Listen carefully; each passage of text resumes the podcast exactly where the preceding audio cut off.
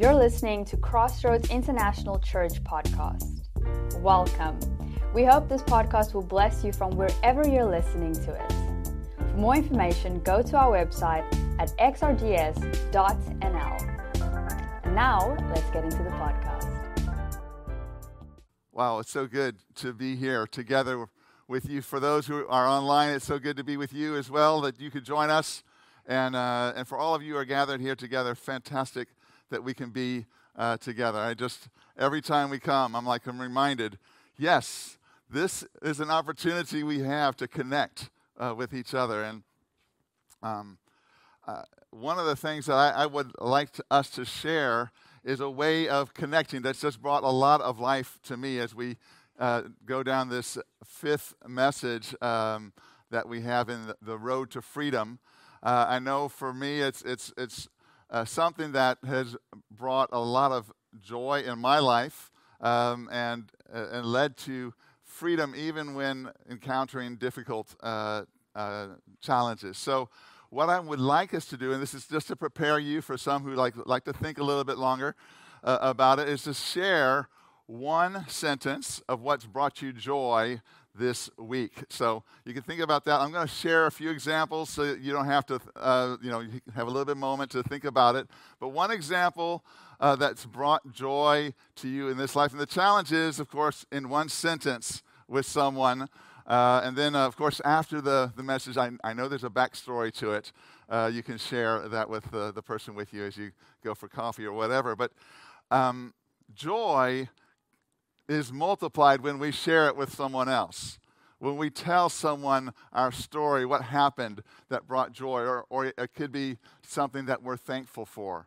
And, uh, and I know for, for me this week, uh, just to give a couple of examples, um, our daughter um, Marie came home from college.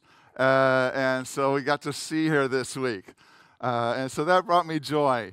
Um, it could be uh, something deeper. I, I, know this week I had the opportunity to be in Poland um, and hear the stories uh, and worship together and pray with people from Ukraine and people who are serving Ukrainians all across Europe. And that brought me joy. And while I was there, I, I saw something I hadn't seen um, ever before in my life, at least not presented that way um, by, I had the opportunity to eat some honeycomb. And that brought me joy. So it could be something simple or whatever it may be. And if you're at home and you're uh, share with someone that you're watching with, if you're alone, take a journal or a piece of paper, write it down, and find someone to share that with this week, uh, or ask them what their what brought them joy this week. It'll lead to an interesting conversation. So um, we're just going to take uh, even less than a minute, but someone next to you shares something in one sentence that brought you joy this week.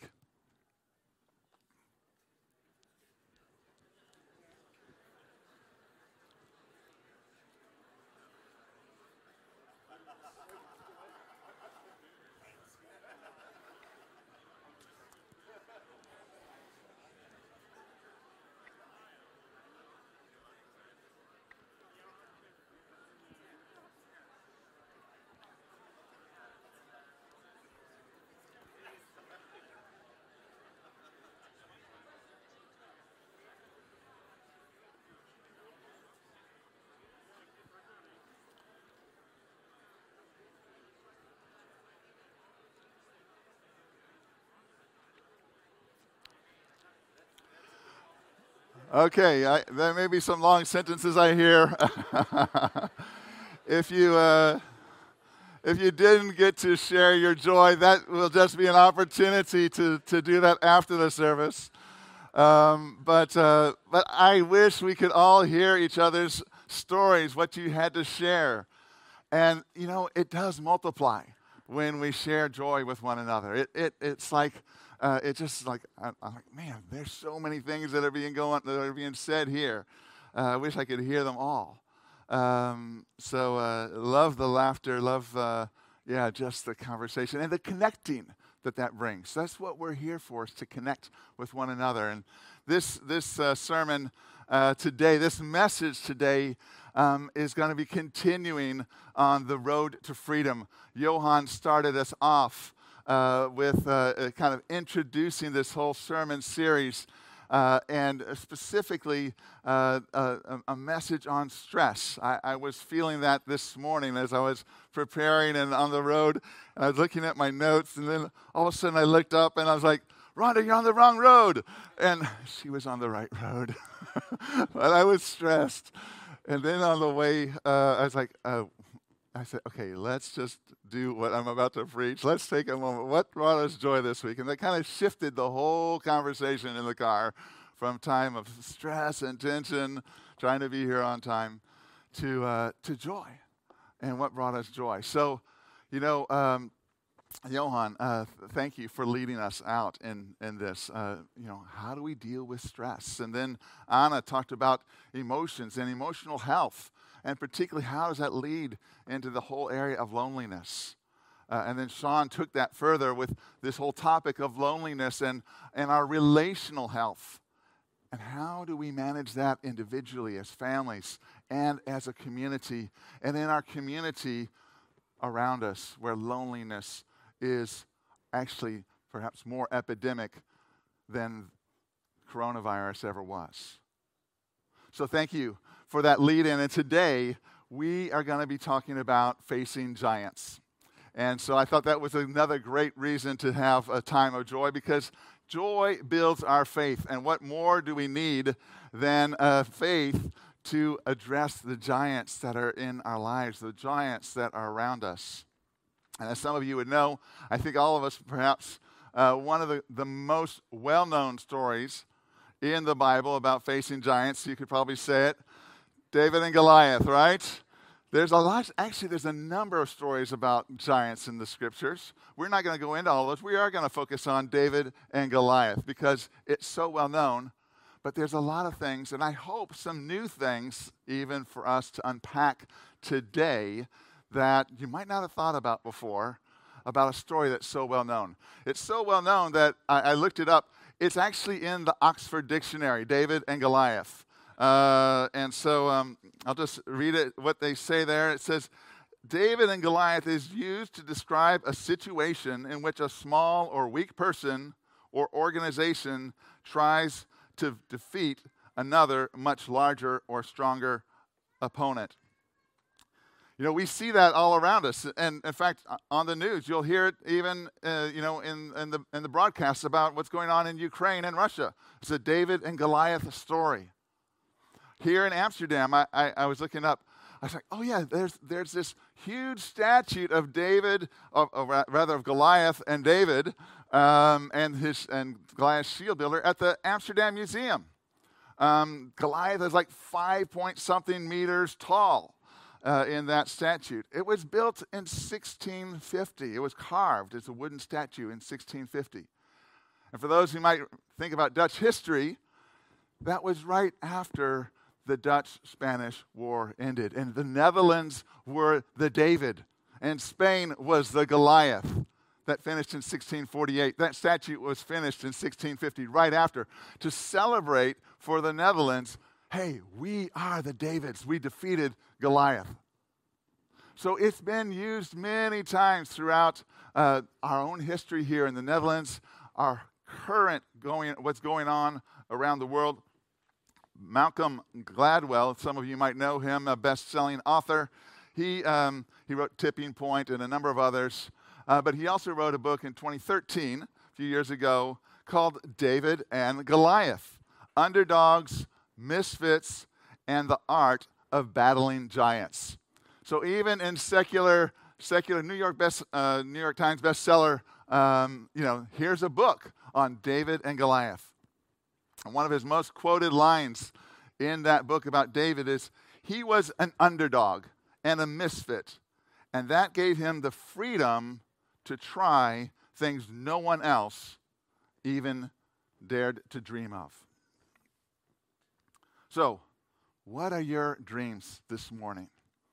What are the dreams that even for these last two years, it's like, oh, I wish, I wish, I wish. I know one of those for us as a community is to be together, and here we are. But what are those things that, that are, that there's dreams where there's, as it were, giants in our lives, in your life, that may be holding you back from seeing those dreams come true, from seeing God's purposes in your life being fulfilled. We hear David and Goliath in all kinds of things, whether it's in, in the world news, whether it's in business or sports. But also, let's take a look at what did it actually mean to the Israelites of the time. Let's take a look at as well what does it mean for us today, for you in your situation. For this well known story, I think there's some things that we can uncover. Um, and let's do that by starting to read it. We're going to read different portions of it from 1 Samuel 17. Uh, we'll start in 1 Samuel 17, verse 1. And it says, Now the Philistines gathered their forces for war. Now, a little backstory here. Uh, the context Israel had just anointed themselves a king. Even against God's better uh, plans for them, they said, That's what we want. And Samuel anointed King Saul. And it wasn't long after that where he had let down not only God, but also his people. And they had a small army. They were fairly weak. He had sent most of them home. They weren't very well um, equipped. Uh, Saul and his son Jonathan were really the only ones with armor, uh, it says. They were pretty poorly equipped. And the Philistines, um, Saul's son Jonathan, has started you know, going after them and uh, taking, taking different uh, uh, opportunities to, to gain territory, to fulfill God's promise for Israel. This was to be the promised land. And they had lost a lot of it. Well, that didn't make the Philistines too happy, and they also saw a very weak army. And so they came into the valley, or rather to the hills, um, and they encamped on the other side. Here it says, they occupied one hill, and the Israelites another, with the valley between them. The Philistines were looking for where they could take opportunity for the vulnerabilities of Israel. And so both of them were encamped on hills, so those are strong places, but the valley, the valley is a place of vulnerability. The valley is a place where if you get attacked, you, you're going up against people who are coming against you. So valley is a place of weakness. And they were both trying to have a place of power. The valley is the low place. And sometimes we've encountered things in the valley in our own lives. We've gone into the valley of the shadow. And we've gone through some difficult times, even in these last years. We've been in the valley. Maybe you feel like you're in a valley right now. And what happens there? Then it says, A champion named Goliath from Gath came out of the Philistine camp. So let's take a notice. This isn't just an enemy that's coming out against the Philistines. It's their champion. He's undefeated. He is coming out against them. So you're in the valley, you're in this battle, you're weak, and now all of a sudden you have a giant coming out to you, a champion, an undefeated one highlighted there for a purpose that he was a champion. Later, we'll hear King Saul talk about that Goliath had been a warrior since his youth. And that's who the enemy is that's coming out into the valley. And as it says, as it continues, he was a giant of a man over nine feet tall, over three meters tall. Now let's just stop there for a second. That's massively tall. I know I'm kind of tall, um, but I know anytime I have to look up to someone, I'm just under two meters. Uh, if I look up to someone, I think, oh my goodness, that's a tall person. well, imagine David. imagine any one of the Israelites who are out there. Their average height, I think, uh, what I read was about one meter sixty. So uh, about five little less than five foot, uh, five and a half feet for those who use that system. So he was looking at someone who's like one and a half times his size. The Israelites were looking at someone who was one and a half times their size. And Saul, who it says was ahead over everyone else, he would have been shorter than me, actually. Um, he was looking at someone that was super big. And I know some texts uh, uh, look um, like from the, the Septuagint, I was looking at this, says that, that it was four cubits and, uh, and a span instead of six cubits and a span. Even so, that's still about, uh, that's over two meters tall. Uh, so even, but the, the most, the oldest uh, translations, as I understand it, talk about what's equivalent to almost three meters tall. He was a giant of a person. And then he was wearing, on top of being huge, he was wearing a huge bronze helmet with a coat of bronze armor that weighed about 125 pounds, 58 kilos. That's as much as some of us who are here weigh. So he was like wearing this armor on top of him. He wore bronze leggings and slung a huge bronze javelin over his back. The iron spearhead alone, just the spearhead, just the tip of the javelin weighed 15 pounds. That's seven kilos. And a soldier with a large shield always walked in front of Goliath. Best armor, biggest enemy. Getting the picture of the enemy that the Israelites were facing, the giant that they were facing. What's not in this passage is that actually Goliath had four brothers as well. There were other giants that actually needed to be slayed, other giants that needed to come down. They were also part of that army, but this was the biggest one of them all. What about the enemy that's facing us? What about the enemy that's facing you? The giant that you're facing. What's the name of that giant? I don't think it's Goliath but maybe is fear. We talked about that, or rejection, or comfort, or anger, or addiction. What's the name of the giant that you're facing? Whatever the giant is, I have a spoiler alert. the good news of this story is that giant comes down. That giant must fall. That giant, no matter how big it is, is going to come down because we have a God who's bigger. We have a God who's bigger than a nine foot giant. We have a God that's bigger than someone that's oversized at three meters. God is way bigger.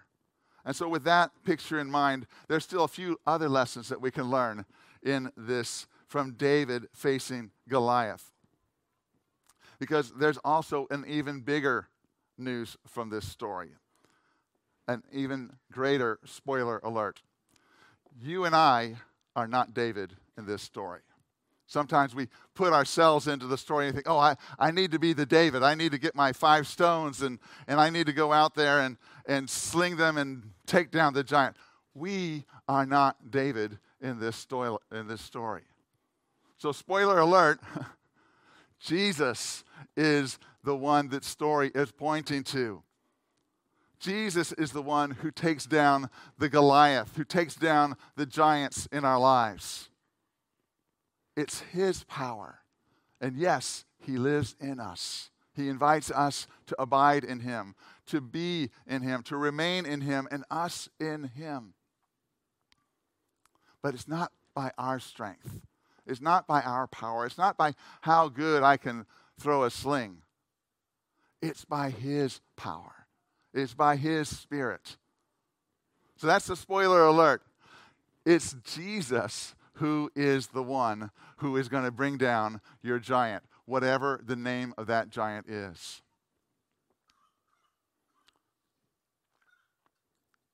But even so, it doesn't mean there aren't giants in the valley that are out there facing us looking to take care, looking for the place of vulnerability, looking for how they can overcome.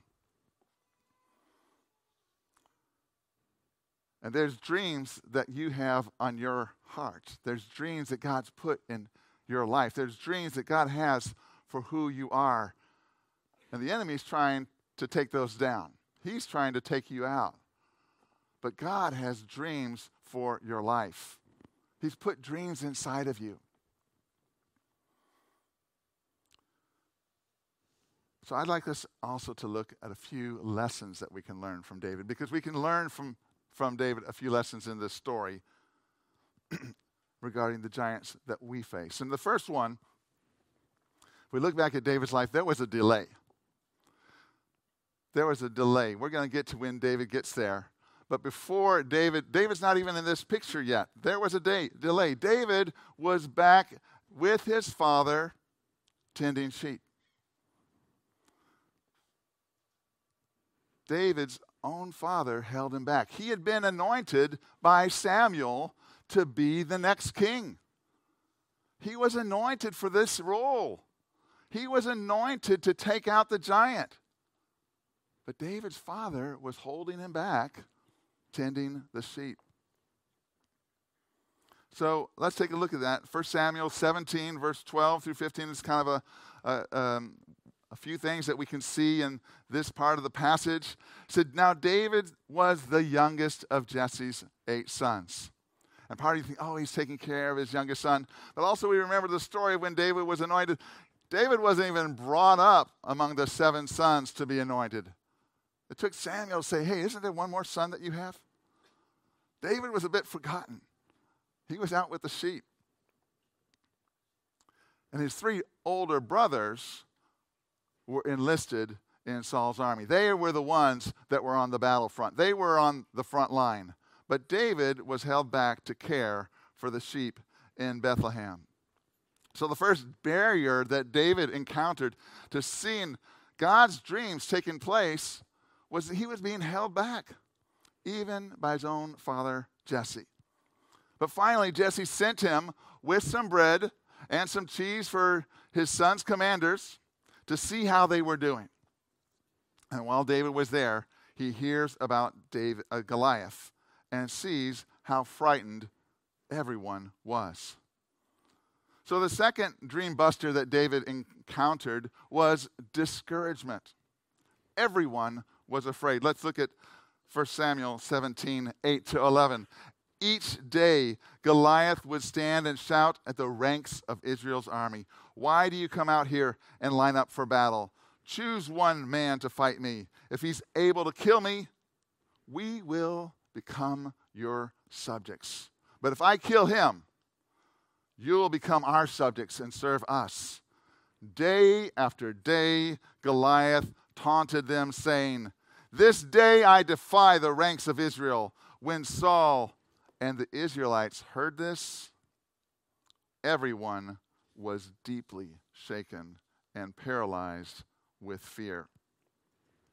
Everyone was demoralized and gripped with fear. Even the king, who was the one who was supposed to take the armies out into battle, who was to be the one who would take down the champion of the enemy so frightened they couldn't do a thing. They were paralyzed. Does that feel like any environment that you might be in? Anyone in any situation that you might be encountering where people around you, or maybe even yourself, feel paralyzed at work or with a friend? People don't want take, to take a risk. Here comes a kid along who didn't know that it couldn't be done. Why were people so paralyzed? They were listening to the wrong voice. For 40 days, it says in verse 16, twice a day, morning and evening, the Philistine giant loudly berated the Israelite army. Who says it can't be done? Whose voice are you listening to? I know for me, uh, one of the challenges I've had is a voice that I keep hearing over and over in my own life of, oh, you didn't get this done right. You didn't get this done. Um, oh, you've got a list of things to do. Well, you didn't get all those done. you're just a nothing. You're not important. You're not anything about identity. and that voice is, if I don't get something right, well, I think someone could say that sounds like perfectionism. But there you go. There's a voice day and night, day and night, day and night for 40 days. For some of us, it's longer than 40 days that we've been listening to this voice, taunting us, telling you the lies of the enemy, telling me the lies of the enemy. There's an enemy that's out there taunting. Whose voice are we listening to? If we listen to negative statements long enough, we'll start to get negative with others. You can actually start worshiping what you give your attention to. What is it that we're giving our attention to? Are we worshiping the giant? How big it is? How mighty it is? How it's invincible it is? How it's never been defeated in my life? I've never seen victory in this area of my life before. Day and night, day and night, day and night. Maybe I'm just telling myself the same thing over and over and over again. For me, it's that lie. Oh, you're just nothing. You're nothing. You didn't get that done. You're nothing. Someone else got that. You're nothing. What's the lies that you've been listening to? Because there's another side of what we can listen to. There's another place that we can put our attention. But let's see what happened with David and his brothers in the army of Israel. In verse 23 and 24, David talked with his brothers on the front line. He saw Goliath start shouting his usual threats to the Israel's army. And when the army heard Goliath, they all ran away in terror. Another dream buster is disapproval. David asked, What's the reward for this Philistine and ending this disgraceful abuse. When David's older brother heard this, he burned with anger and said, Why are you even here anyway? Why aren't you taking care of your scrawny little flock of sheep? You little brat, I know how conceited you are. And then David says, Now what have I done? Can't I even ask a question? Does that sound familiar to some families? maybe it's your own family, maybe it's your children, maybe it's your. There's, this is something that happens on sibling rivalry, family dynamic going on here. Sometimes our own family doesn't even want to see us succeed. Sometimes our own family doesn't want to see the dream that we have fulfilled. And there's another dream buster, if you will, and that's the whole area of disapproval. We want everyone to like us. We want that approval. That can be the greatest addiction that there is, is getting approval from others. But when God gives you a dream that others are afraid to attempt, you will be misunderstood and misjudged. Your faith has to be in Jesus and not in the approval of others. Fourth item that David faced was doubt. Am I capable of this? The expert, the king, he doubted his ability. How would that feel? Don't worry about a thing, David said to the king. I'll fight the Philistines. Don't be ridiculous, said Saul. There's no way you can go against the Philistines. You're only a boy. And he's been a professional warrior all his life. Teenagers who are here, young people here, Listen up. God has a plan for your life. Whatever your age, God has a plan for your life. What David did David do to see these giants come down? And what can we rely on? It's Jesus. Because remember, we are not David in this story. This story is pointing to Jesus. So David remembered how God helped him in the past. In 1 Samuel 17, he said, In protecting sheep, I've killed both a lion and a bear. The Lord who delivered me from the teeth of that lion and the claws of that bear will surely now deliver me from this Philistine too. We can recall how God has won the victory in the past in our lives. And then David didn't use Saul's armor. Verses 38 to 40 summarize says, Then Saul dressed David in his own armor, but David said, I can't go out in these. I'm not used to them. So he took them off, and instead he chose five smooth stones for his sling. We don't need to put on someone else's armor. Paul said in Ephesians to put on the armor of the Lord truth, righteousness, salvation, peace, faith in the Word of God. People will try to load you with many things, but instead we can put our trust in the completed work of Christ. And we see the same thing, David. He, in verse uh, in, later in David's life, he says, "When others were speaking against him, David encouraged himself in the Lord." And that's what Jesus did too when he came at the cross. It wasn't about his fame. It wasn't actually about David's fame. It was about God's fame. This last verse David shouted to Goliath, You come at me with a sword, spear, and javelin, but I come to you in the name of the Lord Almighty. Today the Lord will conquer you, and the whole world will know that there is a God, and everyone will know that the Lord doesn't need weapons to rescue his people. It is his battle, not ours. The Lord will give you to us. You see, it is God's battle. It's not ours, it's not yours. Ultimately, it's not your battle, it's God's. And David wasn't looking at someone twice his size, just in fear. That's not where he had his eyes. David had his eyes higher than the nine foot giant in front of him. He had his eyes on the Lord God, who was far bigger than that giant. He wasn't worshiping the giant. He wasn't in awe and fear of the giant. He was in awe and fear of the Lord God Almighty because he knew he was the one who could take down that giant. And Jesus is the one who can take down the giants in our lives. He's the one that we can look to. So I want to encourage us to do that together. One of the ways that we, we do that actually is through joy, through faith in Him.